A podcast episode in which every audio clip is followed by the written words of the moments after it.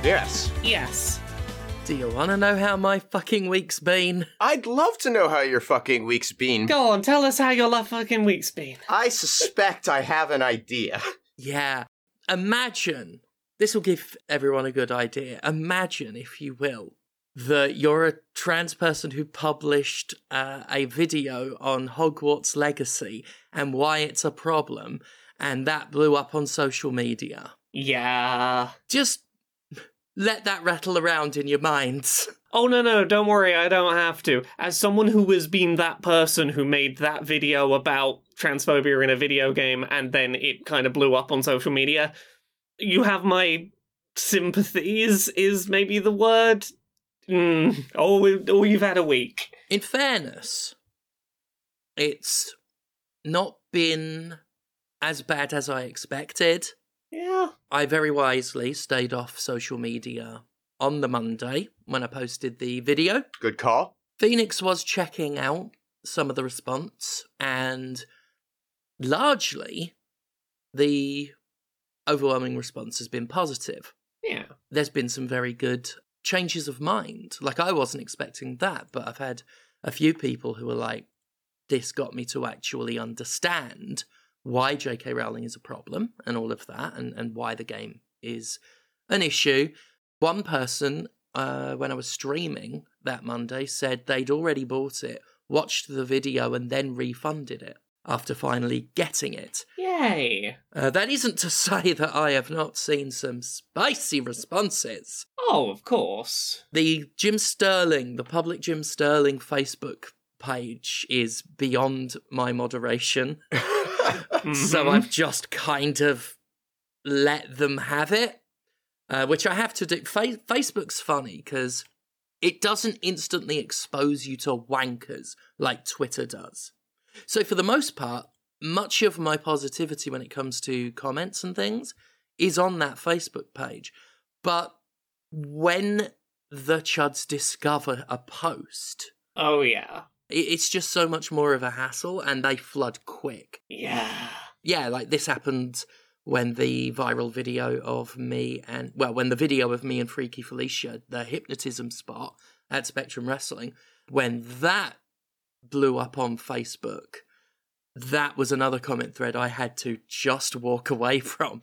Just walk away. For my own good, you know? I mean, you've already done the key thing I recommend to people, which is, if if possible, have so, have someone else keep an eye on it because I know I understand the the bit, thought in the back of your head of like, what if something that is more of a serious threat comes up? I need to be aware of it. It's like, yeah, have someone keeping an eye on like, you know, is is anyone trying to dox you or shit? But like, if you can do that and walk a- walk away for a bit, hell yes. Yeah, well, I, I think that that is, uh, it, it, it's sort of, to a certain extent, exposes the uh, advantage of wealth and celebrity versus just celebrity. Yeah. Because all of those people with wealth and celebrity, they're protected. They can simply use their money to hire somebody to deal with that for them. Yes. Yeah, J.K. Rowling just silenced someone this week with one of those SLAPP lawsuit threats. Exactly. They had to delete their conversation with her and kowtow and grovel, and, and it's scary. Yep. Terrifying. Like, you know, she is a billionaire and can use, like, exploit and abuse uh, the UK legal system to literally strike someone down. She's got the death note for speech. That's what she has, the fucking death note. I'll say this. There is a very specific script you see people who are forced by Mm-hmm. Rowling lawsuit uh, to apologize will use, and the thing that always really gets under my skin about it is that it starts with s- some wording that's very, I would like to apologize. Yeah. It's always very, I would like to do this. and I'm like, it always makes my screen crawl because it's always the same fucking way it starts, and I'm like, Yeah. It's, it's it's so creepy. like just the sensitivity of her and you know, I'm glad that my video helped explain that for people. Like there were some people who clearly haven't seen the video and were literally being the thing I was preempting and calling out. Like, you know, on the Facebook, one of the most prominent comments, uh, what exactly did she say that's transphobic? and it's like, if you actually watch the fucking video, you get the full context, which Yeah. J.K. Rowling skates by on. You know, we're not going to, like, read escape all that. Like, none of us have the fucking energy for that. But I did want to read just one of the comments I got on Twitter, which, if people follow me on Twitter, they will likely have seen this solid gold. so I got a, a reply from Jonathan, not the good Jonathan, Not that Jonathan. not Road Rules Jonathan, uh, not, you know, Mr. Short Shorts himself. Mm. Mm. Uh, no, this is um, Jonathan, who is a dickhead, uh, who replied to the Hogwarts video with, actually, I tell you what, um, your Duke ship. Yeah, uh, could you just step in, please? oh. Right. uh, yeah, please take take the microphone, Amiel. Help yourself. This is a real treat. Yeah. Today, I helped three women remove their dead name from their profiles and made them searchable by their preferred names. One of them noticed I had my pronouns on my name tag and told me even though it's just label tape, it still matters.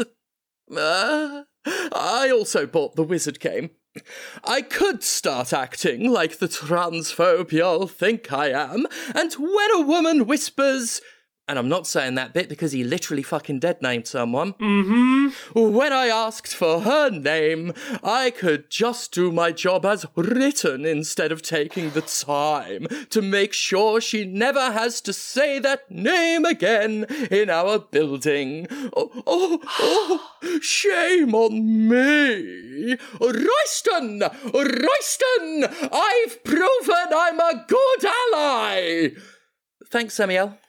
I have nothing to say other than if your allyship is conditional on trans people being nice to you and making you feel good about yourself, you are not an ally. No, Fuck off. you don't do it for head pats. If you even for a moment, even in the even for a moment, have the passing thought, I could remove my ally, allyship. I could just stop respecting your rights and doing the right thing because I feel like you've been a bit mean. You don't fucking believe their rights. You think they're a privilege that you get to dole out. They're Yes. a treat that you get to hang over our heads if we behave well. And fuck off with that shit. And it's been pointed out, right? It's a threat. Yeah. What what that was was a threat. It was, yeah, I could start acting like a transphobe. Wouldn't that suck? It's it's like the the old abusive. Um, look what you made me do. It's it's Yeah. look what you're going to make me do. It's also it also reduces this shit to being transactional. Yeah. Which it's not. And the only transaction should be coming from me. hey. Ah, it's. I hate these people in particular when they use the word ally for themselves because, Yes. and I've had this conversation with so many people. Ally is not a term you get to apply to yourself because you stop short of throwing slurs at a particular group. Ally is a thing that you do. It is something that other people of that community decide on an ongoing basis whether you are fulfilling. Ally, just like fist, is a verb. It is an ongoing action, and it is not something you ever get to apply to yourself, and it's not something that you ever get to earn as a permanent state. Yes. It is an ongoing declaration of, at this moment, I feel safe around you, and I feel like I can trust you and count on you. Exactly the shit that, like, people have been throwing in the fucking bin this week. Yeah. Yep. And and let me just like make a recommendation to anyone like acting like that. Like look up the word alliance in the dictionary. Like that is where the word comes from. Alliance. And that's something that's agreed upon, not enforced, like not not thrust upon you. I don't have to have an alliance with you if I don't want one. And if I don't want one, you literally, by the very definition, can't call yourself an ally. As Laura said, you don't apply it to yourself. Yeah, that's it. I'm immediately suspicious of anybody who would use the word ally as a self-describing noun or, or you know, that that's just Yeah. right away you're telling me something about yourself that the performative nature of your allyship might very well be more important than what you're doing to help people. Indeed. It's been used so much that, like, you can hardly blame some queer people who, like, are averse to the term at all now. Like, Sure. you hear ally and, and even myself, like, I appreciate allyship, but there is this part of me that's so used to hearing that term and seeing how hollow it is that internally I roll my eyes a bit. Look, I- I'm going to put this in words I've talked about previously. There are a lot of people who I will see once a year when something bad goes down or during Pride Month tweet with no other context hashtag trans rights or uh, trans women are women or something like that with no other context. And the thing I always try and stress to those people is you can't just say that and do nothing else Mm-hmm. because like for all the other problems with it the one that i i always think about is i don't know what you mean by that i don't know whether you mean i wouldn't throw a slur at you i don't know whether you mean i would come out and protest but only if the government put a law on paper that literally said trans people won't have rights anymore and no other wording would matter i don't know whether that means you will be here for us when we are made illegal and you will break the law if you have to to respect and support us. I don't know what trans rights means, and this week is one of those weeks where it's like Yeah. when you say trans rights, I don't know where on that scale you're going to fall, and your actions on weeks like this are the things that tell me well what you actually think. Yeah. Also, just I want to give a little shout out to a, a wrestling promotion I've not worked with, but they make me want to. A company called uh, Wrestle Island spoke out in favor of trans rights, started losing followers and all that shit, and then just doubled down and just said, "Fuck off! We don't want you at our shows if you, you know, can't handle that." And as a wrestler, it's just you don't see a lot of that No.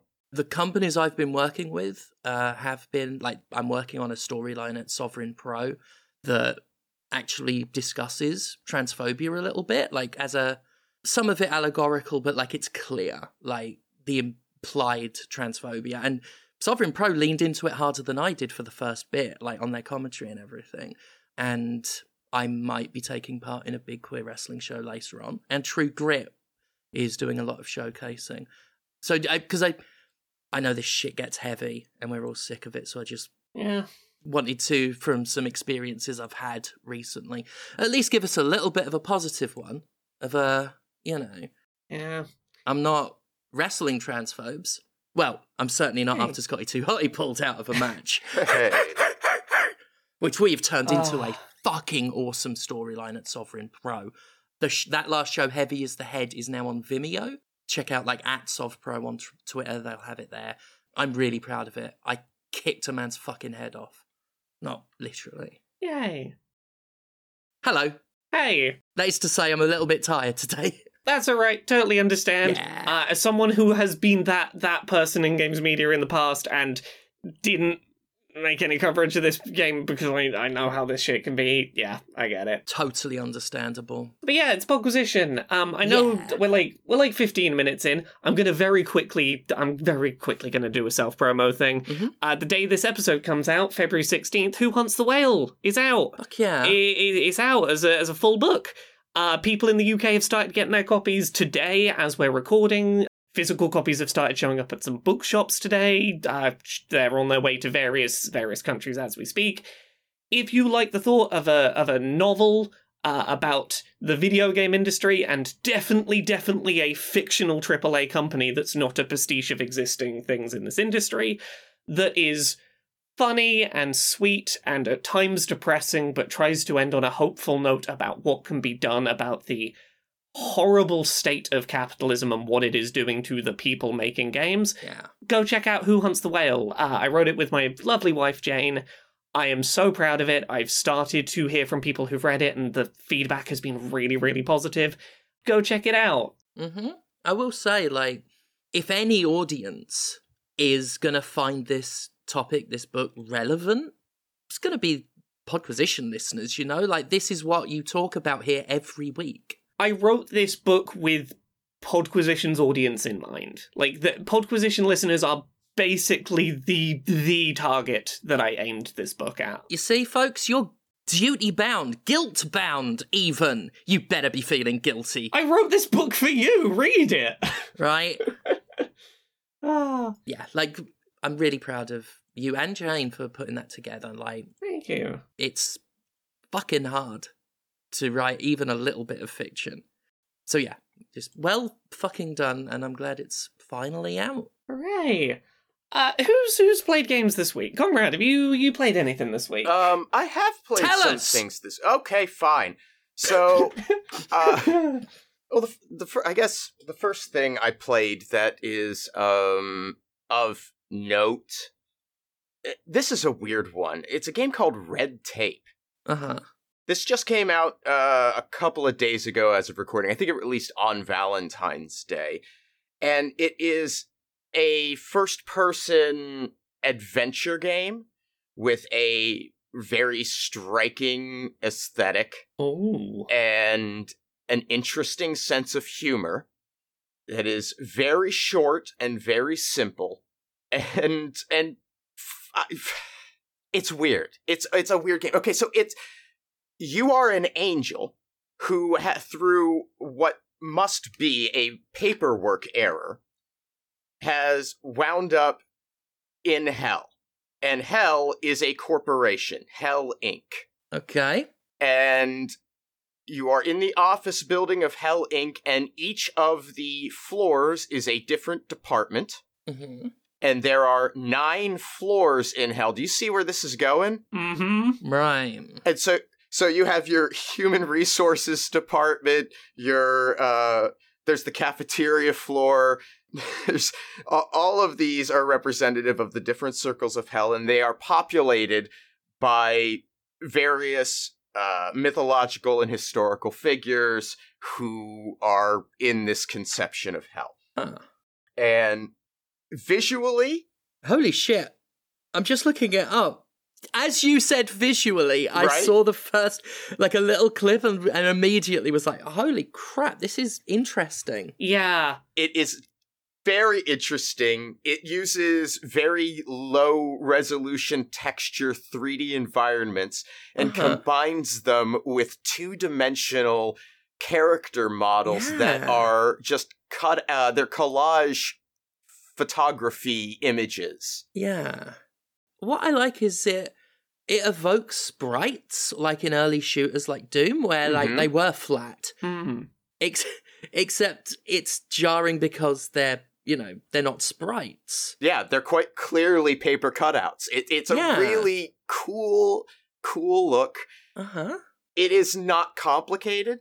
Uh, it does have some puzzles, and the puzzles are some of them are actually kind of clever, eh, but it is really all based on did you observe the environment well enough to see a thing that you will need to interact with. Yeah. None of it is especially maddening in terms of where it's hidden. You just have to think about some of them, or I had to think about some of them a little bit to realize, oh, this item is going to be here. But the structure of the game has you doing the floors three at a time. And so you will have to pass between the three floors that you start at to get items. But then later, once you get up to higher floors, you'll have to revisit them again because there might be something else in there that you need or people you need to talk to again. The story is silly. The game is silly. And it has a really sort of just goofy sense of humor that I appreciated.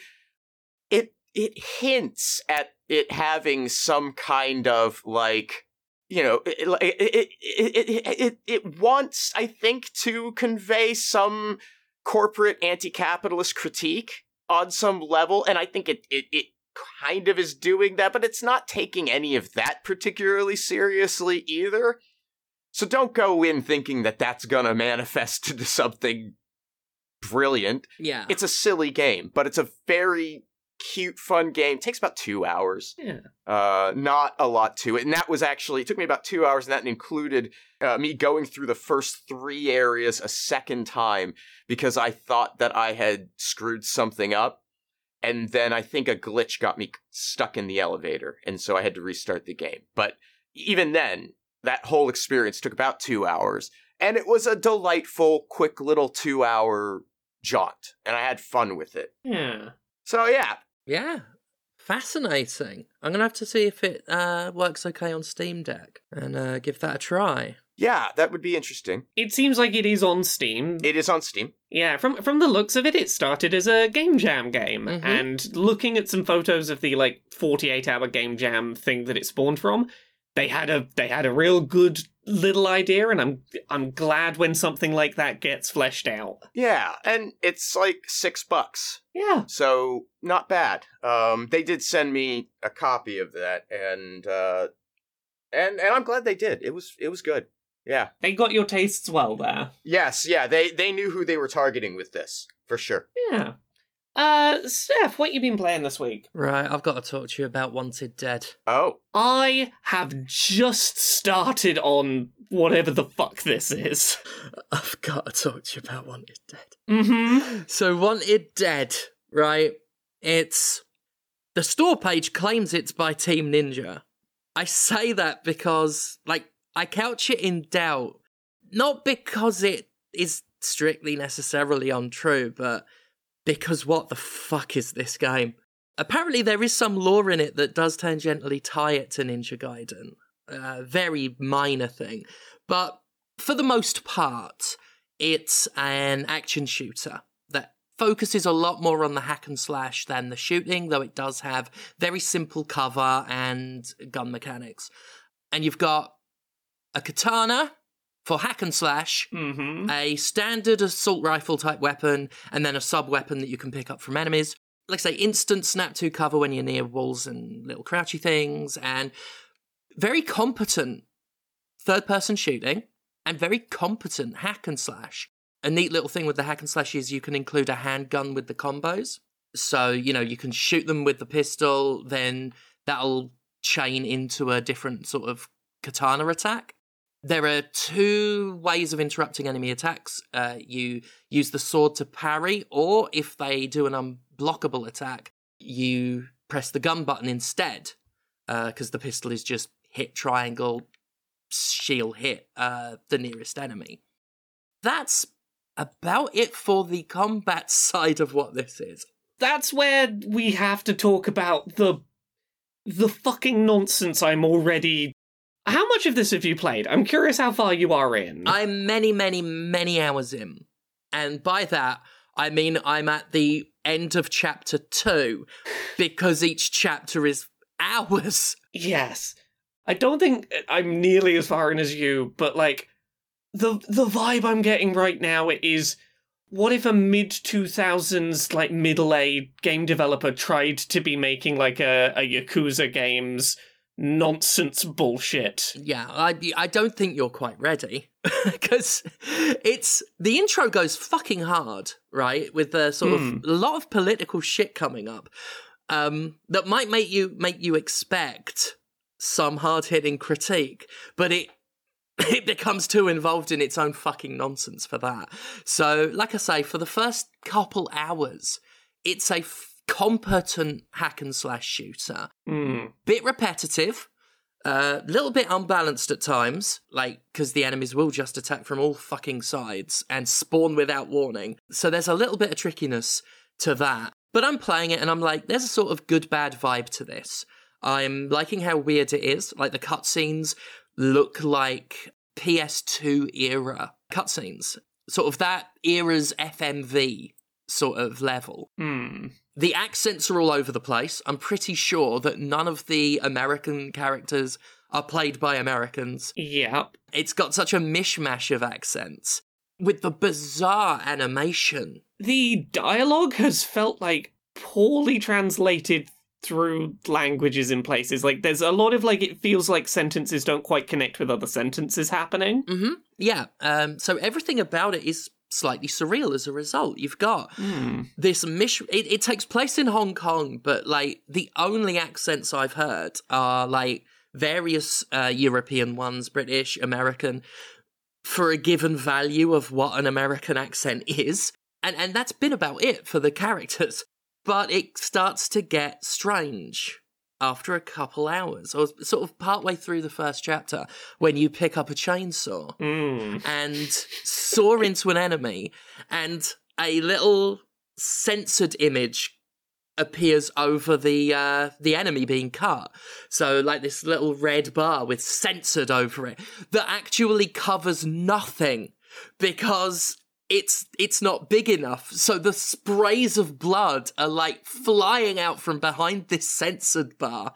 And it came out of nowhere. I'm like, okay, this game has been silly, but straight faced until now. Then suddenly this fourth wall break, and I complete the mission, and then there's downtime where you can get the jukebox and put on like covers of songs like uh what's it she works hard for the money like there's cats everywhere all over the police station cats are just wandering around there's a crane game, two of them, in fact, where you can pick up models of the characters and um, little toy pose and things, and still within the realm of, of understanding, you know, very, very standard. But it still comes out of nowhere. Like, I've been playing this game for ages, was kind of conditioned into thinking it's a one note game, then suddenly the tune changes. So you've got these crane games the next part before you go into the mission, you talk to a character called Gunsmith, and they just start talking about their dating lives and and really sort of going in hard with soap opera level drama and resolutions. Mm. Just in this cutscene while they're tinkering with a gun, then it cuts to them at a ramen stand, where uh, one of the squad mates comes in and starts doing a, a spoof of a film uh, where he tells them to apologize to the pork in the soup. Yeah, so you've got to, you've got to apologize to your pork by saying "see you soon." See you soon, which um people are pointing because I had to post video of this whole thing.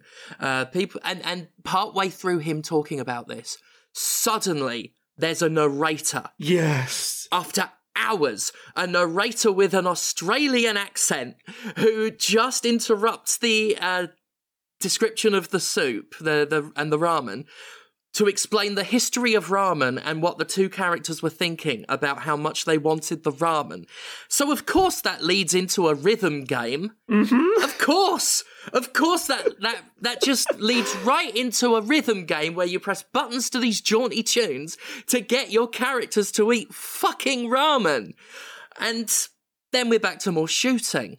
And and I've played through that and I'm at the second boss which is just like I say some of the balance in this and the checkpoints can be quite far apart. Oh, oh yeah, no.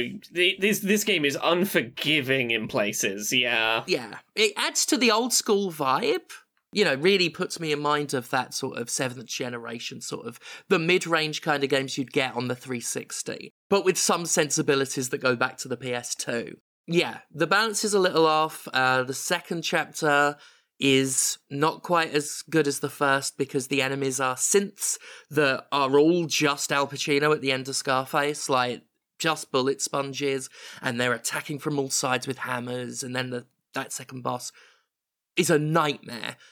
But it's not quite the same level of consistent weird as Deadly Premonition. Hmm. But I'm it's reminding me of that in a positive way. I mean, it plays better than Deadly Premonition. Like I say, the hack and slash, the shooting, very competent. Yeah. But several times I've been playing and just thought, what the fuck? That came out of nowhere. S- suddenly a Joaquin Phoenix reference? What? Just so many times.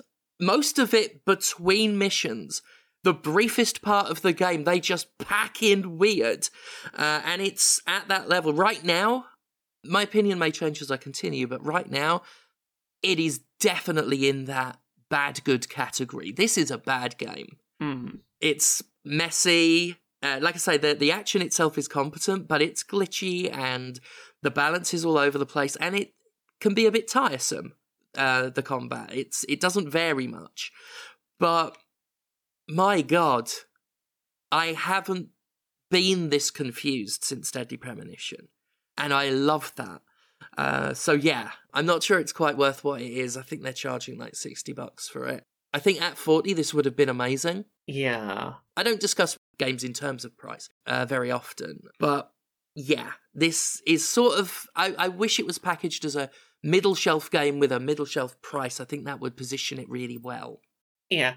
I think very specifically, like in this case, it is warranted to talk about price in terms of how it feels because it definitely feels like it is trying to emulate a very specific era of weird middle tier game design Yes. In an era where there was less availability of game reviews and you would pick up a thing on a shelf that looked cool Yes. and like play it and be like yeah this is fine this is f- what the fuck did i buy Yeah, this would have been in a bargain bin in Game Station if it was on PS2, and I'd have bought it. it would have been one of those things that there would be a bunch of copies in the bargain bin and you'd go why are there so many copies in the discount bin it looks really cool and th- it would be the thing you'd be talking to everyone at the playground about the, the sort of like yeah i played i don't know how to explain to you what i found in in the in the bin at the shop I do miss those days. I yeah I found a lot of good games by judging a book by its cover. Shadow Hearts, Mm. Shadow of Memories, probably another one with Shadow in the title. Shadow Madness. Shadow Madness, why not? BloodRayne, uh, I got for like a fiver at HMV, along with a PS2 game called Gift that no one has heard of because it's shit. And it was always a, a gamble. I once got the European only PS2 Altered Beast, Oof. which, my god. Not a good game at the best of times. No, I think the original Altered Beast is fucking pants, but it's not a patch on Altered Beast PS2. There is a reason they released it in Europe and then thought, you know what, fuck this. But yeah, Wanted: Dead, I am really glad I'm playing it right now. from from the sounds of it i'm about half as far in as you are hmm and I've had just enough of a taste of this to go. I don't know whether the gameplay is going to be engaging that I'm going to want to play this the whole way through, but I sure am interested in giving this some time. Yes. Uh, You know, I'm a simple girl. I like some simplicity in my action sometimes. I have always been a big fan of Dynasty Warriors. So just running around, like, shooting someone with a pistol and then launching into some swirly katana attack and just doing that, like, really straightforward, here are guys, kill them. I'm fond of that. Uh, I quite like that. Uh, I also like the. I, I really like the upgrade system because again, it's a well. There's a, a standard skill tree system. Uh, you collect skill points um, by doing anything, uh, by like racking up kills to doing the mini games, and you get them at such a, a decent clip that you always feel like you're upgrading. And there's some fun stuff in there, like you know you can add to the gun combo. You can give the because you've got three squad mates, um, and each one of them has a, a skill on the tree that you can get them. You know, you can unlock sleeper holds for one character and stuff like that. So some nice, nice little skills. But the gun upgrades, you get them at every checkpoint in a level. This little drone comes down and serves as a checkpoint, and if you select gun customization, it will always say that something's been unlocked, and you can add upgrades to the pistol or Stone's default weapon. And simple attachments, you know, iron sights, magazines, barrels. But every single time you hit a checkpoint, there will be something with some significant drawback and some significant advantage. So they're not straight upgrades, they're just more options depending on what you want to emphasize.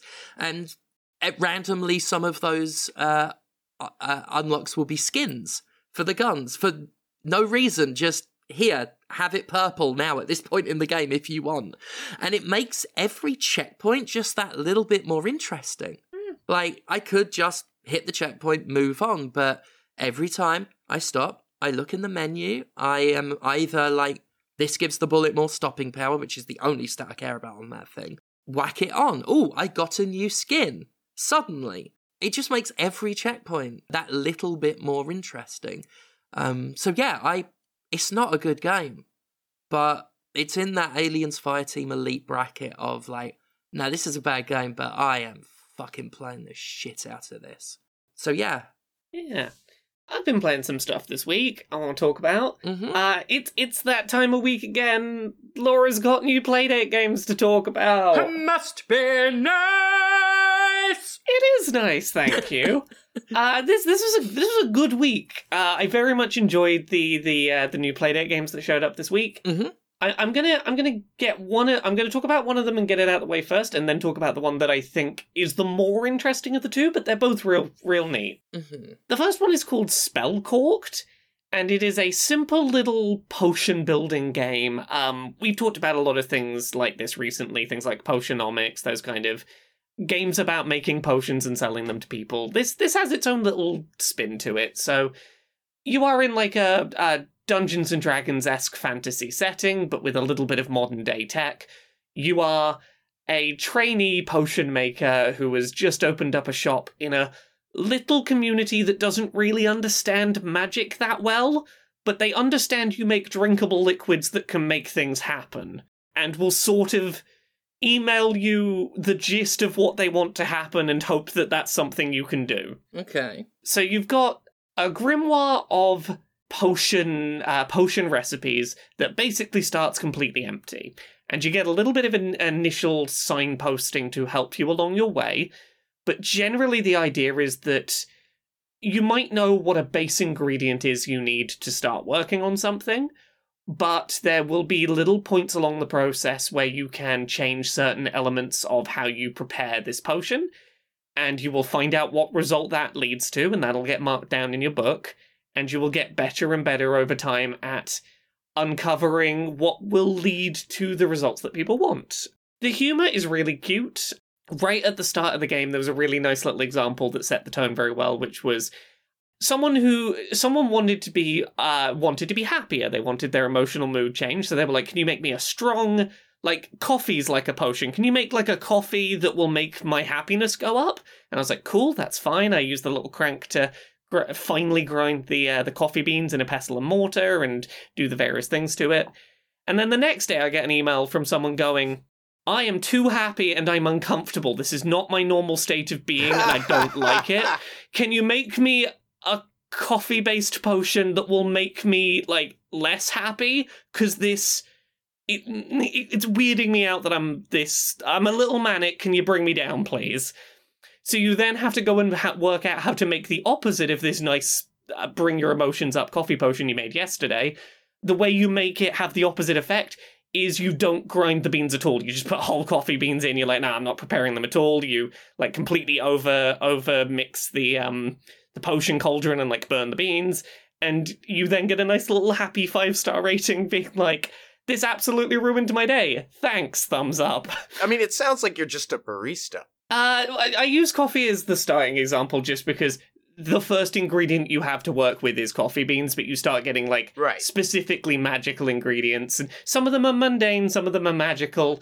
You are mixing and matching things in varying ways. But I kind of like the fiction that you're just a barista. It, I think it's why they start with with coffee as a thing because you are very specifically in this community that's like, I don't really understand what magic is, but I know coffee, and you can apparently make me. You can make my existence different. Can you make me a coffee that is magic?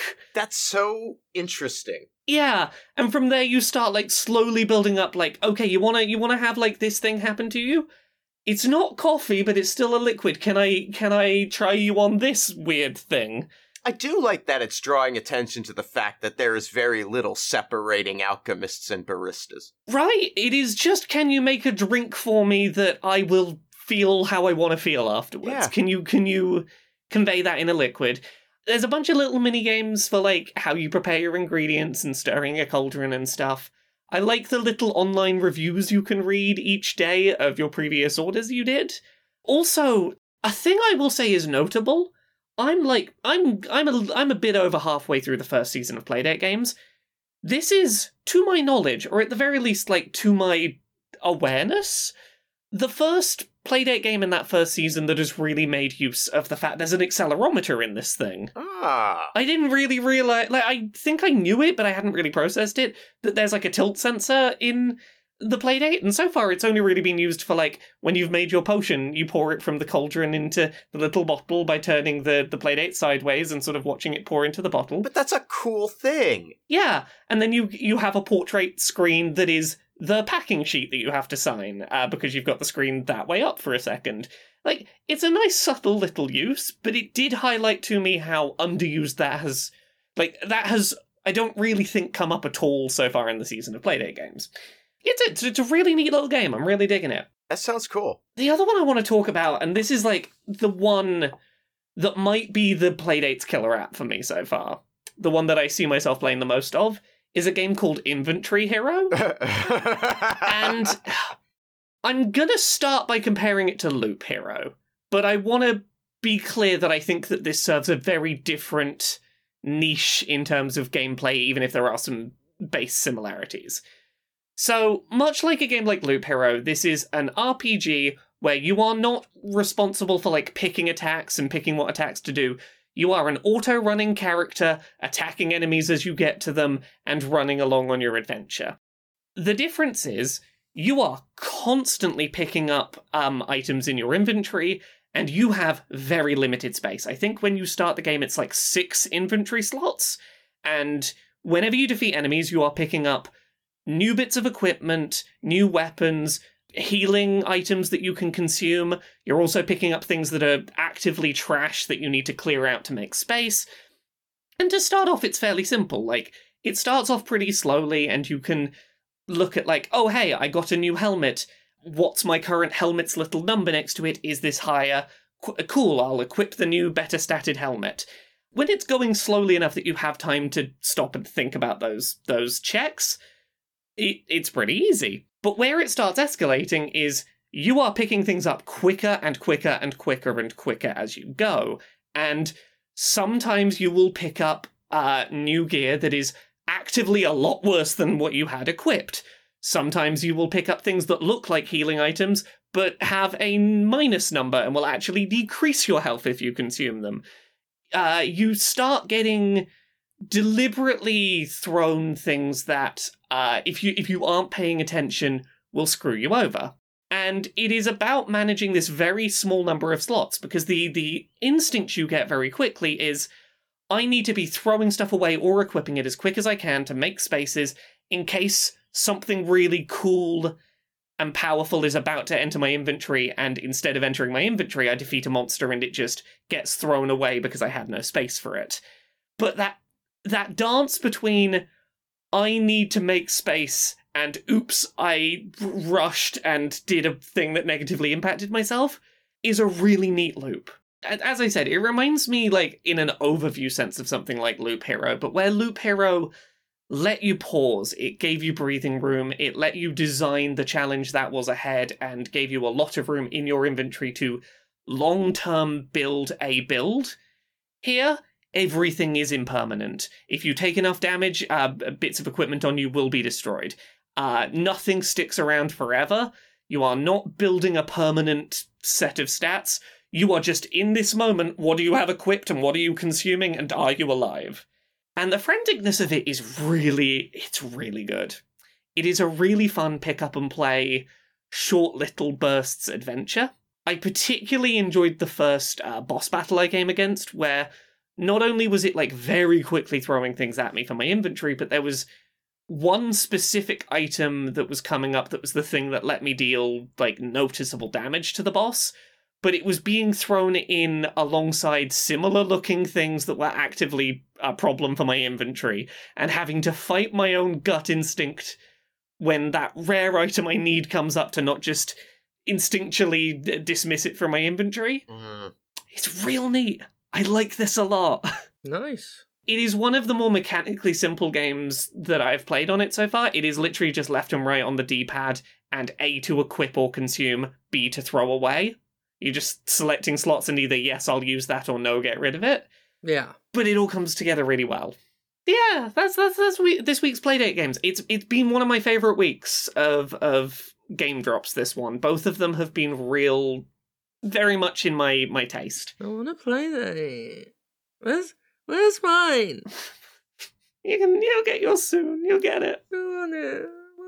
I want it now. I want it now. Well, what about you, comrade? What what have what have you been playing this week? Well, I have been, uh, of course, playing more Satisfactory, and I, What? Yeah, I know it's shocking. I- Fucking hell, Conrad. well, I'm I am trying to take little bits of time away from it because I, I have reached uh, again now on this second factory uh, one of the points at which you aren't really making progress. You're just, or at least not up upward progress. You're making outward progress. I guess is the way you're preparing to make upward progress, but that takes a long time. So I'm, yeah, it feels like I'm not getting a lot done. So I'm less motivated to play it, and I spend you know longer periods of time not playing it.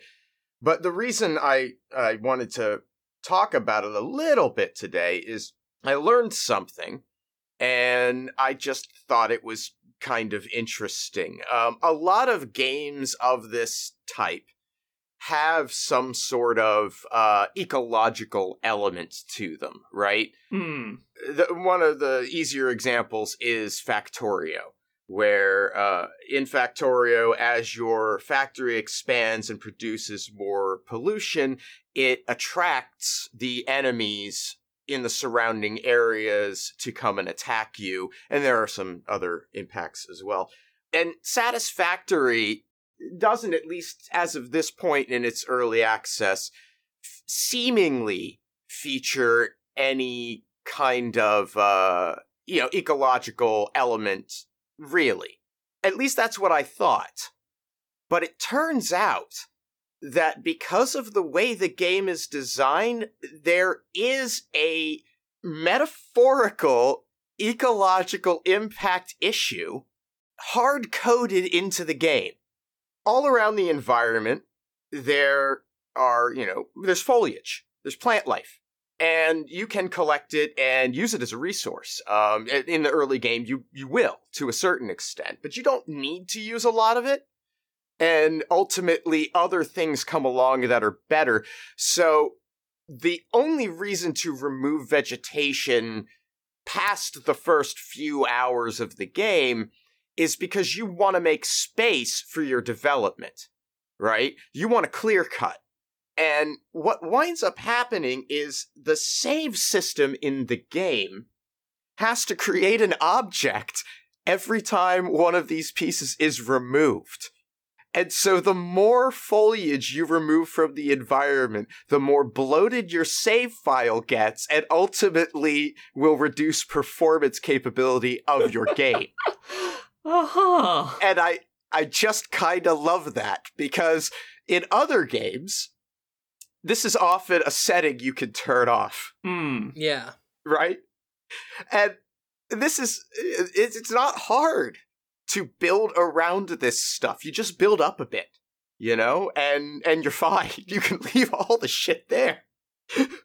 but the fact that uh, if you wanted to do it the way that was realistic and practical meant ultimately making the thing non-functional, kind of brilliant, kind of amazing, and I hope they never fix it. Ah. Um, but yeah, so that's that's what I I I've been doing in Satisfactory. Um, Steph, what about you? Um. Well, I know the only other game I've really been playing this week. I started Final Fantasy VIII, but like literally just started it, so talk about that later. Plus, Theatrhythm's coming up tomorrow. Oh, S- Fucking, I've been playing the demo, and after spending ages fine tuning both my television settings and the Switch uh, in docked mode to reduce like any sense of mistiming and lag because that's what we got to do these days. I remember when I just put Gitaroo Man in the PS2 and I could just play it. But yeah, the timing is so like you've really got to fuck with it. Once I've done that, fucking brilliant. Absolutely loving that. So I'm looking forward to the full one tomorrow. Uh, but the other one, uh, the only other game I've been playing to any great degree this week, uh, Laura played as well. It was announced as one of those little surprises that Nintendo like to do uh, at the Nintendo Direct. Uh, and Metroid Prime was just suddenly there on the eShop. And I got it Yeah. because I've barely played it before. I don't know what made me drop off it, but like I played it back, you know, GameCube days. And yeah, I'm playing it to, you know, a far greater degree now. And it's, yeah, it's solid. It holds up pretty well for its age. Yeah, it's, it's a unique kind of game. Like Yeah. there have been games since that have like tried to emulate it, but as this weirdly isolating, like Justin's been tweeting about it as well, and he he doesn't like isolation, and this really evokes that of just being lonely and alone. Yeah. Plus the the little things like the scanning system and the traditional Metroidvania stuff. Uh, just gives it its own sort of unique flavor uh, that is still kind of unique. Yeah, it, it is a game that I, I, I think its tone holds up really well. That Mm. sense of it is just you alone and a bunch of things that want you dead and a almost unfathomable space, Yeah. but a space that as you progress really does start to loop together better in, in your head to the point that it's like, oh yeah, yeah, yeah. It's this what seemed like this impossible maze is now a lot more manageable. Um Yeah. I, I really like the um the scanning system and the role it serves not only as how much lore do you want about this world and how engaged in that are you, but also as here is some hints about the things you're fighting to give you an idea of where to start with them. Yeah. I think it's a really natural way to do that stuff that doesn't feel like you're being tutorialized if you don't want it. I've played this game many times over the years, and usually I, d- I don't usually get to the end, and if I do, it's with a lot of walkthroughs and Yeah. what am I doing, where am I? Uh, I don't th- know if this is new to the Switch version or if it might have been introduced in the Wii version of Trilogy, but this version has an option in the settings that I really appreciated, which is if you've spent ages wandering around, not making progress towards the next thing that will unlock new doors for you, you can get a little thing to pop up at the top of the screen that goes, Hey, do you want to press plus? And we'll not show you how to get there, but we'll show you on the map. The room you're looking for is over here in this direction. How you get there, work that out, but like you at least know a cardinal direction and which biome will get you towards progress. And that little bit of nudging occasionally was enough that I had a much smoother experience with it this time. Yes. Well, it's one of those. I've- talked about this a couple times lately, like Metroidvania design. Hmm. Um, on more than one occasion with this, I was, I got a new item and was like, okay, where, where, Yeah. yeah. where am I using this fucking thing? And Metroid Prime is especially, well, unlike other like games in this style, this one is so direct about that structure. Hmm. It's not here's a new item, play around with it while still doing the game as proper. This really is you get here to get that thing, so you can open here, so you can get that thing to get that thing. It's very direct. The the conceit that's usually the flavour of a Metroidvania is this game. Yes. It's a game entirely about getting the thing to unlock the thing to get the thing to unlock the thing. yeah. It's very direct with it. And I'm not sure how I feel about that. I do kind of wish there was some more more variety or or at least just more time spent engaging with the game world rather than going direct uh, to the gameplay loop of it. I, I explained that very poorly, but basically I just I would have liked the game to have not been so laser focused on get the item to open the door. Yeah. I think the only place where the original Prime gets away from that a little bit is to get to the end of that game there are there are some artifacts you have to find that have clues leading to where they are. And at the end once I had all of the power-ups and could do all the things and needed to just look at these clues and work out what they meant, that was when I felt like I was just cool. I know what the world is and the space is and I have the tools use them to to to start exploring with less of a focus on yeah but where's the next key essentially the next key Yeah. and that does sort of change the pace up a bit but i i recognize what you're saying about like the the bulk of this game is very find the next thing to find the next thing to find the next thing Yeah. with very little sort of flexibility Also, I unlocked. I'm at the point currently where I unlocked the wave beam, and I swear I saw purple fucking doors everywhere. yeah And I look on the map, and I only found one, and it it was an optional bit that led me to a like a rocket upgrade or no, like an artifact or something. No, no, no, it was a missile upgrade, uh, I think, and and then nothing because it was just to get a, a bonus. And I've looked on the map I've looked in the Chozo ruins, Laura. I've looked in the Magmoor cavern, Laura. I've looked at snowy snow snow, and I I can't find any more purple doors. And I I know I've seen them about, and I just feel like I'm just sort of staring at this map, hunting around, uh, rather than playing the game. As much as I really enjoy Prime, the the biggest area where it suffers when compared to 2D Metroid games is that that three-dimensional map is just not as simple to process and like scan over with your eyes. Yeah. Like, I appreciate it in terms of it gives you a good idea of how each room is structured. Hmm. So if you're looking for the way out or something, if you look at the map, it's like, oh, I can very clearly see the tube that connects this room to that room.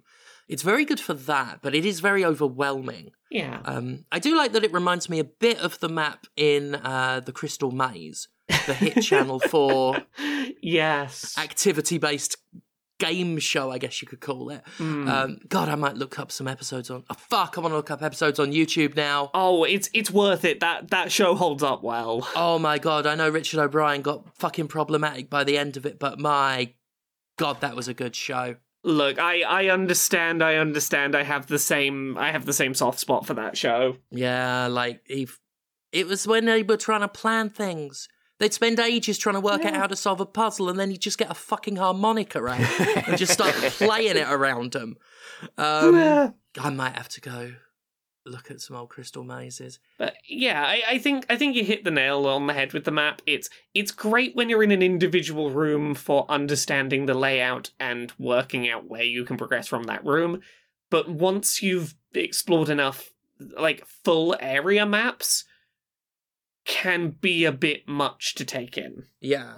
But yeah, I I I made it to the end credits. We'll talk about the credits when we get to the news in a minute. Oh, but uh, yeah, but yeah, I I didn't get hundred percent of all the collectibles and all the lore things because I had some other work stuff coming up, and I was like, you know what? I respect my time. I'm just gonna I'm gonna fight the final boss and be like, yeah, I, I finished that game.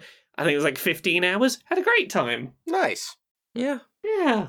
I will say, like, it's it's like what forty bucks or something. Uh, thirty, I think. Yeah, yeah, not as bad, but like, I don't know. I wish there'd been a bit more to it. Like as a remaster, it's I don't mind the price in a vacuum, and I hate to do the comparing game of price to game of price thing, but having so recently picked up Hi Fi Rush for the same price, a brand new game that wasn't a remaster of a 20 year old game that felt like it was chock full of very new things. yeah, It's one of those things where, like, it felt like the sort of it, and I'm not I'm not going to deny it, this is a nice looking reimagining and it plays it plays well. It's got some nice additions, but like yeah, it feels like an awkward asking price. yeah. I'll tell you what really hits me about it is if you look at this Metroid Prime Remastered, that's one of three games. You've got uh, there's a Metroid Prime trilogy, Hmm. which they once released on was it the Wii, like Metroid Prime trilogy, Yeah, three games. Yeah. one price. Now, separating them piecemeal, if they're 30 a piece, that's $90 for the Metroid Prime trilogy, which for some people that value prospect might be great, but I I wonder how many people if this was a three games sold as a trilogy for $90, I wonder how many people would go for that. Especially when you could probably get a Wii, mod it, and get Metroid Prime Trilogy on the Wii for much less. Yeah. Uh, what about you, comrade? You played anything else this week? Um, well, the only other thing that I did, which is because of Steph doing a similar thing, um, I was watching Steph play Commodore 64 games on their Commodore 64 Mini. Yeah. Yeah. It's got 64 games on it, Conrad. Do you get it? I do. I do. Not one of them is Wizball. No, Wizball's not there. And the only one I recognized from watching you scroll through the list as being something I was like, oh, yeah, okay, that that one's not bad. I wouldn't play it today, but it's not bad. Is uh, Monty on the Run? I think. Ah, the the mole. Yeah, The platformer Monty with Mole. the mole. Yeah, Yeah. Yeah. Uh, boy, that mini has a and, and so I was watching that. I was like, I know there are good games on the Commodore 64. I need to go play those, and Yeah. instead, There's no Wizball. No. There's no. Uh, is it Day of the Camel or Attack of the Mutant uh, Camels? Attack of the Mutant Camels. Yeah, I believe that's it. The old Jeff Minter one. hmm Uh, and there's there's not one single Dizzy the Egg game, and I think those are like such notable omissions, hmm really notable. Like for me, the C64 is Dizzy the Egg. Hmm. The very first game I ever got was Dizzy Prince of the Yolkfolk. To not have a single one, I'm sure there are rights licenses. I think Codemasters has it, the the property, but it's very conspicuous. If I was asked to name a Commodore 64 character, uh, it would probably be Dizzy. hmm For me, it's where the Lucas art, the early LucasArts games were. Right. those were the big ones for me. But um, but there's a, a bunch of other things that I remember playing and enjoying, and I I went and got my own collection of ROMs that's curated because let's be honest, the Commodore library is so so vast and full of trash. Yes. On the subject of that, I've talked about it on stream. Like, I was very poor growing, incredibly fucking poor growing up, and didn't get a C64. Like other people by that point had, we would have been maybe Dreamcast era by the time I got a C64. Mm. And my evil stepdad um, would go to like car boot sales and stuff. Sure. And we ended up with, I think it was two giant tarpaulin bags, two gigantic uh, tarp bags, about briefcase sized, bigger than like suitcase sized each, full of cassettes. Just fucking full, many of which were stained. Uh, and it was a gamble because you'd put it in and wait 10 fucking minutes for the cassette to load. Yep. And then you found out that no, it would just hang on the loading screen and you can't play Gremlins, for fuck's sake. Um, but every now and then you'd get a, uh, a winner. Yeah. But yeah, like you said, like this was guys coding at home. hmm It was sort of a, a, silver age for like British game development because so many of it was like Mm. Someone in, in a garage in the UK just making a game. So there's loads. yeah, it, it's absolutely ridiculous. And so I went ahead and got this collection called C64 Dreams. Right. And boy, um it uh, you know, I I scratched the surface of a couple of things, right? yeah. You know, not a a ton of it. Uh, there is some stuff in there that's like, oh, you know what? I remember that. I wouldn't. I'm not going to play that. You know, like the Elvira games are on there. Elvira had a a couple of text, or well, text based graphical adventures Yeah. where you would, you know, explore creepy mansions and, you know, do things for Elvira. The, the first one is a direct sequel to the movie, which is one of my favorite movies of the 80s. Like, I love Elvira, Mistress of the Dark. I think it is a just delightful film. Yeah. But I, I did uh, find in, you know, there's a, a lot of licensed stuff in general, you know, in this particular compilation Yeah. uh, and and in the medium in general, uh, I did find a Spider-Man game in there that I have on disc somewhere here. Uh, that game is so close to being really, really, really good.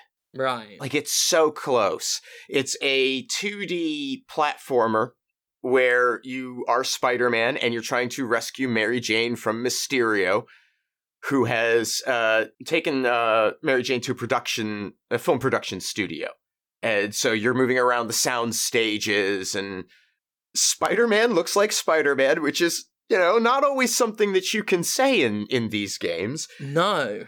Sometimes it you've really got to use your imagination. Yeah, I mean, it- he's presented in three colors. He's blue and red and white for the eyes, but it works. Yeah. And he's got a pretty good animation to him. He he's got sort of like a striding, jaunty march. That's like, hey, that's Peter Parker. He's feeling himself. Like it's there's charm here. It's always a treat when a Commodore 64 game features like good animation. Yeah. Because so much of it was very simple, blocky stuff. Boulder Dash, which is one of like two or three good games on the C64 Mini, has an idle animation. And when I was streaming it, chat lost its shit. Like, oh fuck, that's an idle animation. He's tapping his little foot. Um, always a treat when when it's like that and it's not what the fuck am I looking at? Well, and the sprites are small. Like they they do not take up much of the screen area, which is another more rare thing Yeah. in this era of games. He's quite small, so there's a lot of open space to build levels from. And so it's a, a screen by screen puzzle exploration game where you'll have these segments, sections of grouped rooms, and you'll have to pass between them and solve puzzles to open up access to other rooms in the group and work your way through them all until you open the door that leads to the next one. That's the format. And, you know, you can get uh, about four floors worth of space with maneuverability for Spider Man to move in it out of this area they've delineated for the play space. And it's interesting because it is, uh, there's a lot of wasted space by a huge profile image of Spider Man Yeah. along the one side of the screen. So they had a lot more they could have done, but they chose instead to put a very well rendered, uh, for the time, pixel Spider-Man there. I and if I'm remembering correctly, uh, because I did when I was playing this on stream the other night, the other day. I did turn on the trainers that came with this, and so I wasn't taking damage. So I was like, I'm not fucking with this. But I think that that Spider-Man profile transforms into a skeleton as you take damage, which is one of my favorite things in these old games when it would come up. There are a few games that do it, and it's such a treat to have these like just completely unnecessary large graphical representations of your character dying. Fantastic. Uh, I really like this game, uh, except it is one of those puzzly games where you are expected to crawl over every inch of the environment at times to find the hidden switch that does not actually differ in appearance from another block in order to trigger a necessary thing to open up your path forward. It does it so much. Just it, to a ridiculous degree. Uh, also, it's got a terrible jump, but that's kind of to be expected of the time. Uh, the control is not uh, particularly precise. It's hard to get those corners sometimes, but it it's surprisingly well designed for a game of its era. That one really stood out to me. It does not have music, which is another trait in these games of this era that but that the music that's a different beast entirely, right? Because there are a lot of instances where you would truly prefer that there not be music in this Commodore 64 game. Right? Right. Like there's a lot of bad music in Commodore 64 games Oh yeah. truly painful, irritating, annoying stuff. And so that makes it, when there's no music in the game, noticeable, Yeah. but not necessarily bad. No. uh, there were a couple of games with like surprising bangers for music. Oh, God, yeah. But yeah, most of it screeches. One of the games that I was looking for, hoping to find in this list, and I will probably have to hunt down, is um, one called Agent X2. Uh huh. and it is a silly spy spoof type thing. But what it really is is three different types of games: a shoot 'em up, you know, like a side-scrolling horizontal shoot 'em up, a weird elevator actiony type, you know, go through these various platform screens to find the code that you need to go to the next level. And then I don't know, I think the last one is actually just another horizontal shoot 'em up, but those have incredibly good music in them. like so good that I have like actually just listened to that on its own from time to time. I love that. But I would rather have no music than bad music, for sure. Yes. I'll run down a couple of the C64 games that stand out to me. Sure. There are like two playable games on it.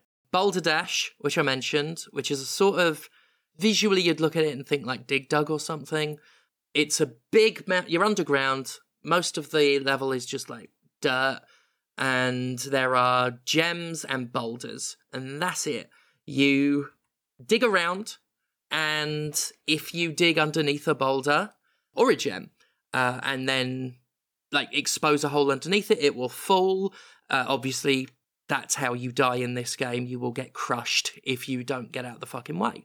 Uh, so the idea is to collect all these gems while moving quickly enough uh, that you don't run out of time, but not so quickly that you make a mistake and either get crushed or trapped. At which point you've got to just sit there while the timer runs out, feeling terrible. Really simple, straightforward surprisingly good animation and stuff and and quote unquote physics because the boulders won't stack they will fall like to create a pile Right. which is just nice to see another game that is worth pointing out is a game called breakdance which is essentially it's three or four different games that are more or less based around simon I did watch you playing some of this. yeah.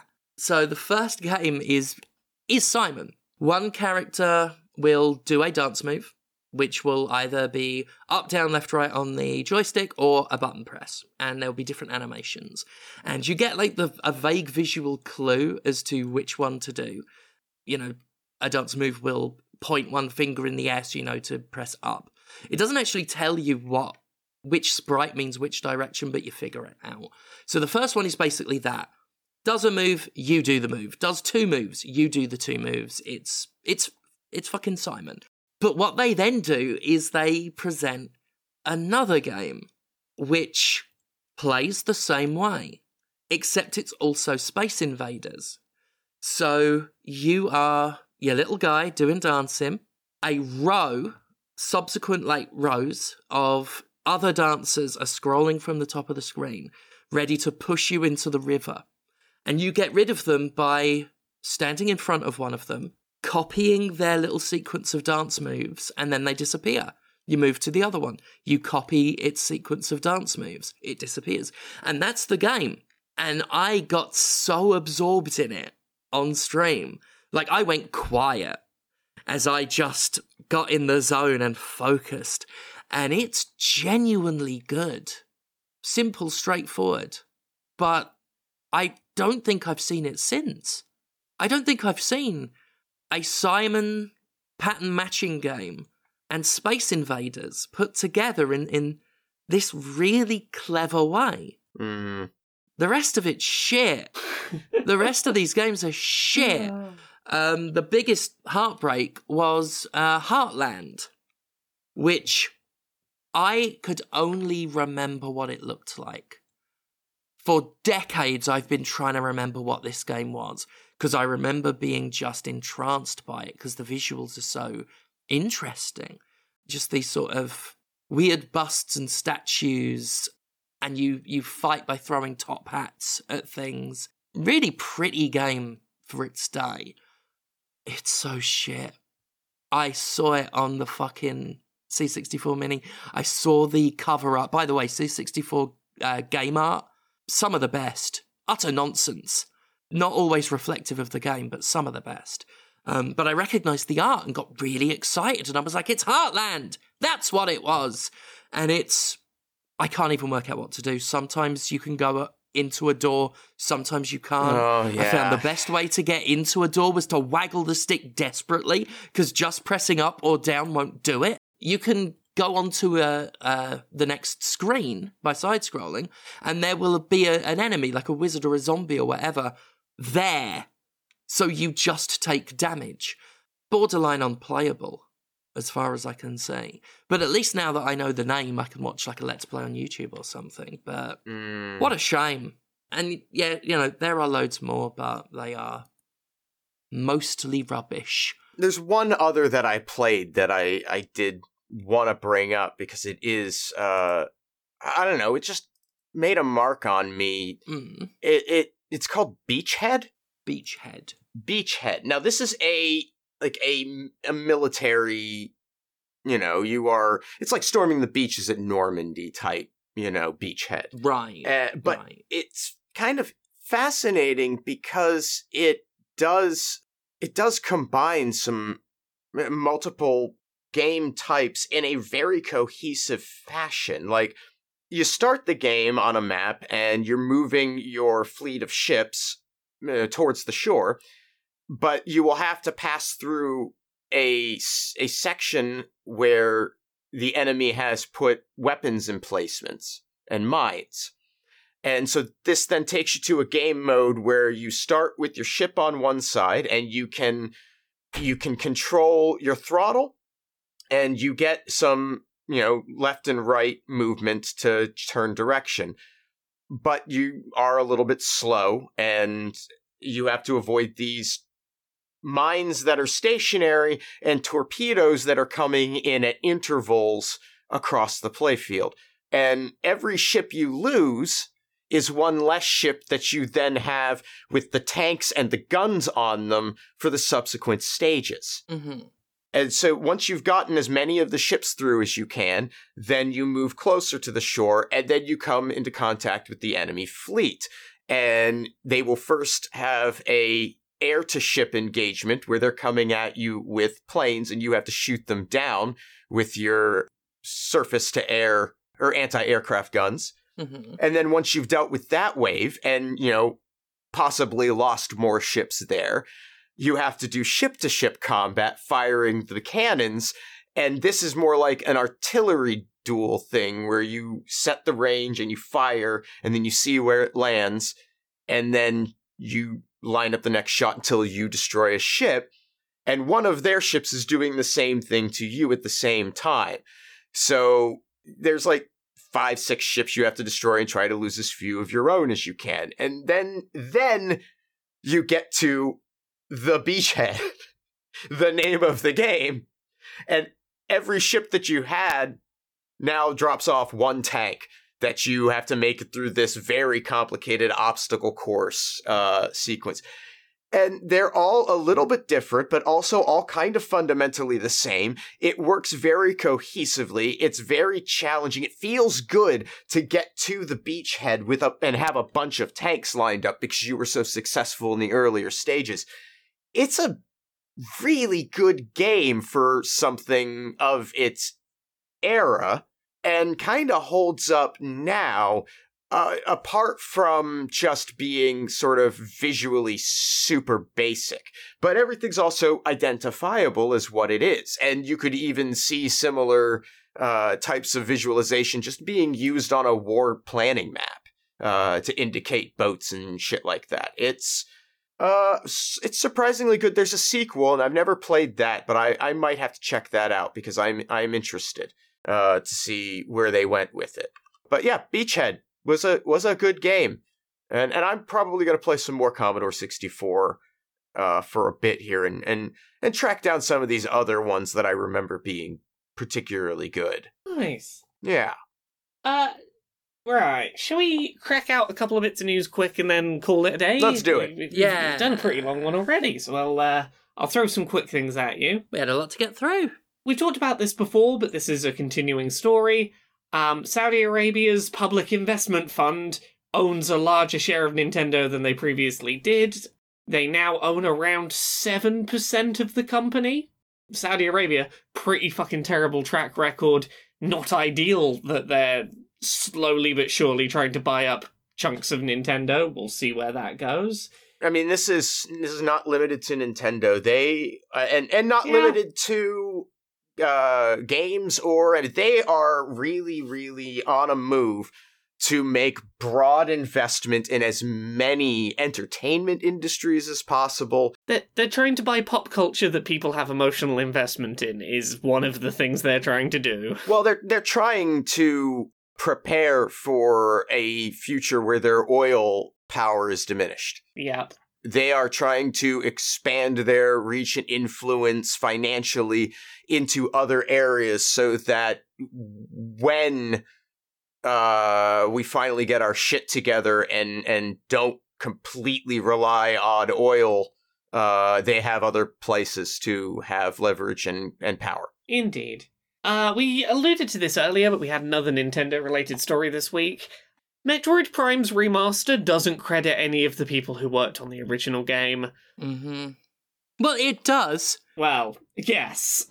They literally credit the people who worked on the original game as the people who worked on the original game. yes, no one no one gets mentioned by name, but like thank you everyone who made the original game. Fucking shitty. Yeah, this this was brought to light by um a a uh, engineer who who worked for Retro Studios on the original game, uh, Zoid Kirsch said he felt let down by the lack of individual credits. Uh, while many studios did amazing work on the remaster, I'm let down Metroid Prime's remaster does not include the full original game credits. I worked with so many amazing people in the game, and everyone's name should be included in the remaster, not a, not just a single card like this. Mm-hmm. Which, yeah, that's that's fair. It's sad it's still happening. It feels like you should probably be credited if someone takes your source code and puts new assets on it. yep. Like, I've talked about this in Jimquisitions years, going back years. Like, I remember doing one in 2019 about some some strategy, some like game or other. I think it was an Xseed game where they just didn't put credits on and, and and we've had stories of people's names being taken off the credits if they dare to leave the studio before the game is out like Unfortunately, this is a recurrent issue with the Metroid series, it seems, at the moment, just no matter who's working on it. Because we had this with Metroid Dread. There was a bunch of people who went uncredited on that game, seemingly as punishment for not staying on the team until the very last day the game shipped, and as such, not being credited. This keeps happening with Metroid games, and it happens with other games as well, but, like, it's not a good look. nope not at all Not at all. Um, a couple of quick updates to the Activision Blizzard King acquisition, because of course, apparently, if um, if Microsoft fails to purchase uh, ABK, Bobby Kotick will absolutely remain at at Activision Blizzard King. Which, yep, that makes sense. If he can't get his nice fat payout, why the fuck would he leave? yeah That makes it sound like a threat, doesn't it?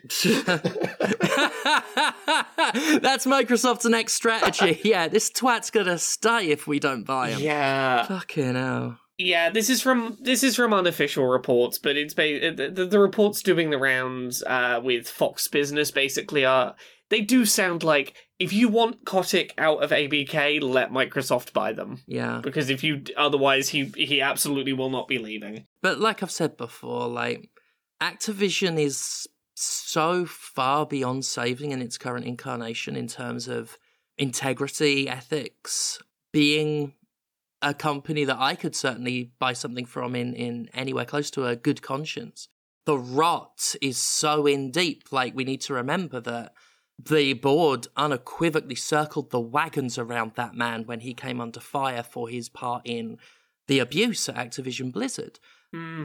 I bring it up every single time. I know I do, but Bobby Kotick once threatened to have an assistant murdered. Yep. And they don't even dispute that one. Yep. That was just, oops, how bad. He he did an oopsie. Yeah, like they literally presented it as that. Like, oh, you know, mistake. Let's move on. Yeah. And it, and it, it starts at the top, sure, but it's in the heart of that company now.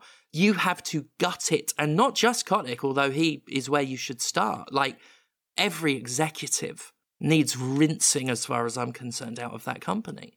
It's everyone who is in a position of leadership and has been is culpable. Some of them directly, some of them indirectly. Yeah, Yeah. Bobby Kotick staying there is would be really shit, but I don't want people to think that everything will be okay if Microsoft buys it Yeah. and that everything's fine. Because no, a lot of bad people will still be in there, and the king, the king of the shit, Bobby Kotick, will make out like a bandit. Like he is going to walk away with God knows how much money to add to his billions. His infinite money pile, yeah. Yeah. Um, the other the other bit of Activision Blizzard King news, and it's not a huge update, but last last we heard between Microsoft and Sony, Microsoft was complaining and going, oh, Sony won't answer our calls. They're being really mean. They won't engage with us. Why aren't they listening to our? Why won't they? They answer when we ring them. This week, uh, the response is that Sony has accused Microsoft of obvious harassment. This was reported by Axios. This is specifically with regards to the fact that, as part of the FTC litigation that's going on right now, Microsoft wanted to see files on Sony executives, including performance reviews, uh, as part of discovery, basically asking for a lot of like very specific internal staff information about specific staff at Sony. Uh, and Sony, you know, responded to this by saying Microsoft's demands for performance reviews for SIE's leadership is obvious harassment. Even in employment cases, courts require a specific showing of relevance before requiring production of personnel files. This is not an employment case, which is fair. Uh, it seems that the judge who was presiding has confirmed that Sony has made a good point that, like, yeah, this is this is Microsoft asking for stuff they really do not need to be asking for. This is the continued battle of Sony and Microsoft trying to go, woe is me, I'm being bullied. The, the, the two, us two big corporations are being very, very bullied.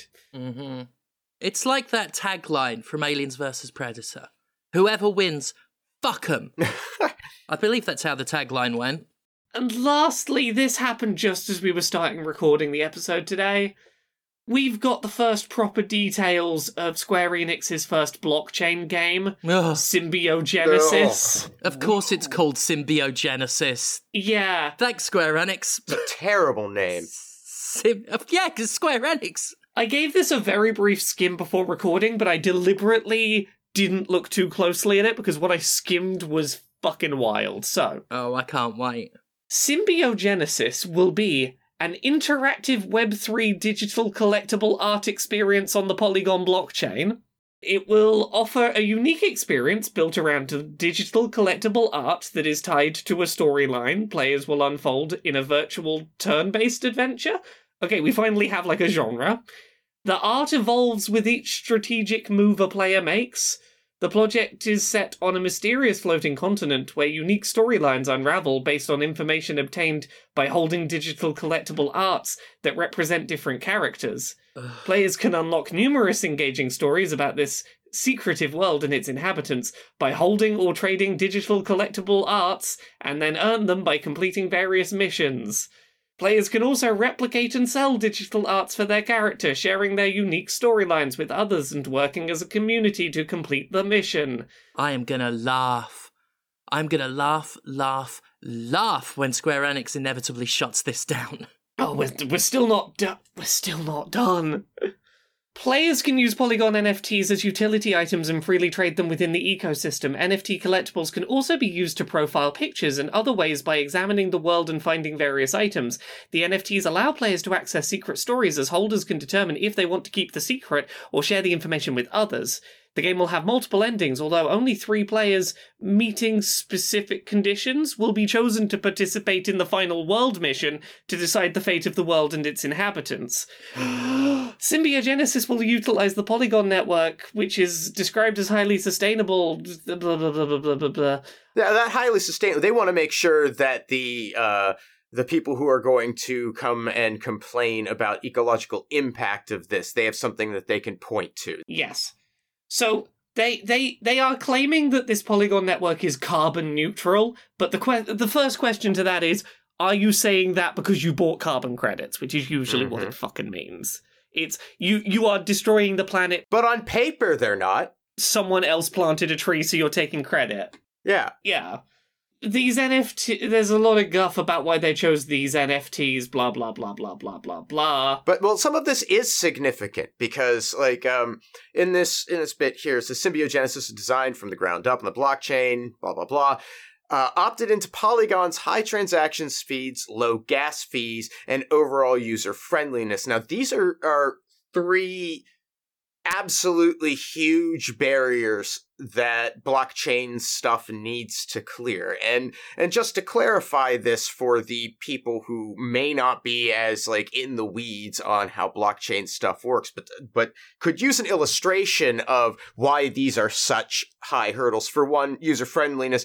None of these wallet systems are particularly designed for mass usage. They are designed for an elite technical class of people who will feel smug about how smart they are and able to do this and can then turn around and look at people who can't figure out, you know, these minor technical roadblocks that have been established as somehow lesser. So that's what that's about. They're trying to broaden out accessibility on this. And, and, transaction speeds in particular is a big one because like traditionally with like your um yeah your bitcoins and whatnot, you would often have situations where like ah you want to send some bitcoin to do a to do a purchase, cool. It might take 25 30 minutes for the ledger to update and it show up that you did it. and this is by design because you know th- yeah. there's there's a minimum uh, transaction time on these that is baked into the design, at least of uh, Bitcoin specifically. Um, and I don't, I you know, there are other ways to do this, so I'm not going to be here saying oh, this is how they all are. But with Bitcoin in particular, that time gap is there to prevent fraudulent transaction on the system. It's to prevent conflicts. It's to basically take that transaction out, make sure that it is able to be placed into the system and then executed. So that's by design. And a lower transaction time doesn't necessarily mean less secure, but it might. It could also, you know, mean that more resources are being spent on it. Uh, there's a lot of things that that could mean, and I I would want to look into Polygon more directly. The one that has my attention is low gas fees. Hmm. Gas is the bit of the cryptocurrency that you're spending for the transaction to be executed. And this is, from a financial perspective, one of the biggest problems with a complex blockchain based game is that in order for it to be meaningful, it's going to have to update the blockchain frequently. And every one of those updates to the chain means a gas charge.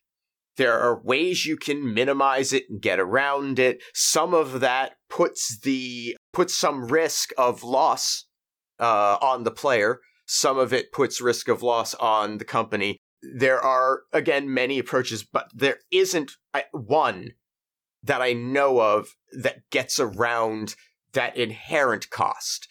And so low gas fees is gas fees in general is something that you're going to be going to be very very conscious of and how it's implemented into any of these things. Is it coming out of your pocket? Is it coming out of their pocket? It, i don't know but it's coming out of someone's. Someone's paying every time data is immortalized on the blockchain. Yeah. So anyway those those are three key things that i want to make sure that they just sort of tossed in that I want to make sure that got some special attention because, yeah. Yeah. So, the only other thing I want to say about this is in all of that waffle we said, I can tell you two things about this game. It's turn based. Yes. And people will have NFTs that have bits of the story, and if they decide that they don't want to share those, then other people just don't get to know that bit of the game's plot, Jesus. which sounds like a recipe for hey, people can hold bits of this game's story hostage unless they their NFTs sell, which sounds like the worst kind of microtransaction. A microtransaction where the more demand in demand a piece of the plot is, a person can go, nah, you don't get no this, give me money. You know what it sounds like? it sounds like the behavior of the sort of person who would buy a life saving pharmaceutical necessary to keep a relatively small group of people, but existing group of people alive, and then jack the price up 5,000%.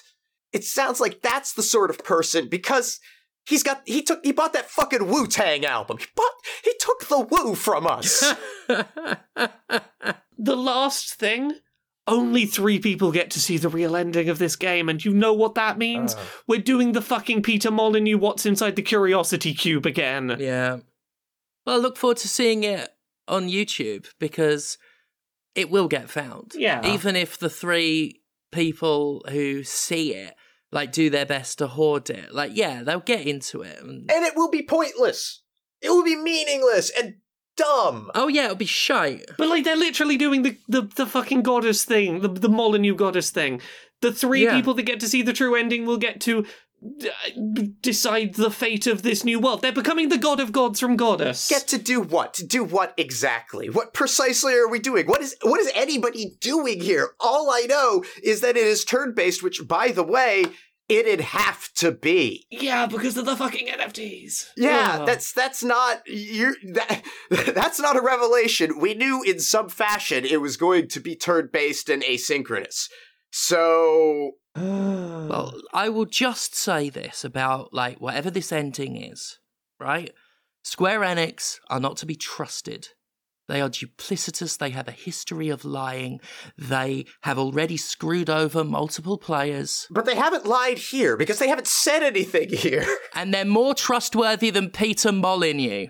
At least. So it'd be better than that. I mean, at least they're being upfront about the scam. Are they? I mean, look, they're at least telling you that they're Peter Molyneux doing a Godus. Peter Molyneux didn't tell us in advance what he was doing. All they've not done is given me any information that I could point to later and say this was a lie. I mean, if it's not turn based, we can call it a lie. How? But how would it be? How would I know, I know. Ah. so yeah, that that's it. That's the news. We did it. that is truly nothing. They have said nothing. It was so many words for fucking nothing. Mm. Mm, mm, mm. Well, let's talk about the opposite of fucking nothing. Ooh. Because, Laura, you've done fucking something. I have done fucking something. Oh, please tell us about it. Well, uh, the day that this goes up, February 16th, Who Hunts the Whale releases. It is a novel I wrote with my wife about a person who finally gets their dream job in the video game industry and then realizes that the video game industry is not necessarily super good to the people making the art and trying to navigate how do I love the thing that I love but also navigate the harm it's doing to the people making the making the creative works go check it out. If you listen to this podcast, it is a book that is written with you in mind. Go read Who Hunts the Whale. I'm super fucking proud of it. Wrote it, wrote it with my wonderful wife Jane. I love this book, and I really think people are going to get on with it. And fingers crossed, I, I think we've done something real good here. Conrad, where are you on the internet? What are you up to? Uh, oh, well, you can find me at Conrad Zimmerman on Twitter and Instagram. Uh, you could also listen to me on Let's Talk About Snacks. Um, and you should check out Red Planet, which is a podcast that I produce, hosted by four very cool people, where they talk about positive ways we can make a better world for ourselves. Uh, that's wherever you get podcasts. It also streams on Twitch. I stream on Twitch twitch.tv slash that Conrad Zimmerman. And uh, everything I do online gets supported through Patreon at patreon.com slash fistshark. And you know who else has Patreon? James Stephanie Sterling. Aye, aye. Uh, Patreon.com slash Jimquisition. That funds this. That funds the Jimquisition. Incidentally, if you've not seen it, uh, do check out the recent Jimquisition episode called Hogwarts: A Legacy of Hate. Excellent. Oh, thank you. excellent by the way yeah i true i meant to i meant to say something to you about this earlier the way in which you encapsulate this issue from a critical perspective you know and, and from from the perspective of having been a critic as well as a consumer and a person directly affected by it. It really just covers all of the bases so directly and succinctly that I, I think anybody who has any doubt or confusion really just need to watch it, and that will solve it. Thank you. Yeah, yeah. Um, yeah, I'm really proud of it, and the response has been amazing. So yeah, do check that out if you haven't. I mean, I, I realize for some people it's hard viewing and they might want to avoid that. Like, you know, there's some really awful transphobic rhetoric in there and, and stuff. Not from me, uh, but from the, the wonderfully charming people that we both quote and show footage of. Um, but yeah, do check that out.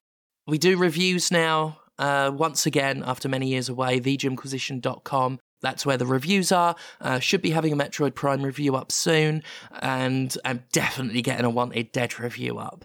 Uh, probably a Theatrhythm one as well in good time. I wanted to throw in quickly as well. In the coming days after this goes up, I, I can't say exactly when I'll get it done because it depends how long it's going to take me to do, but I've got PlayStation VR 2 uh, coverage coming up in the coming days, hopefully before release day next week, including an accessibility review, so look out for that coming up. Cool, cool. Um, upcoming wrestling dates, just throw those out there.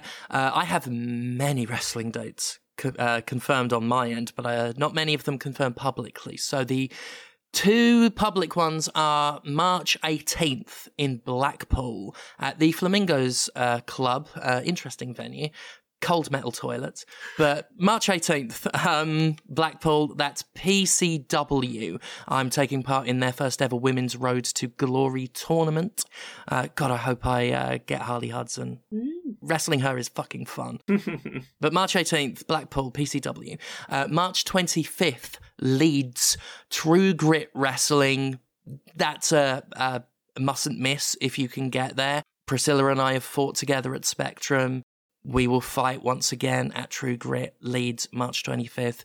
Best match of my career was was against Priscilla, and I'm looking to top it this time. As is Priscilla. It's, it's just going to be amazing. Uh, many more dates TBA, including a massive one in August that I just can't wait to confirm. But until then, well, not until then, until next week, not until August. That would be mayhem. We will see you next week, is what I'm saying. Bye. Bye. Bye.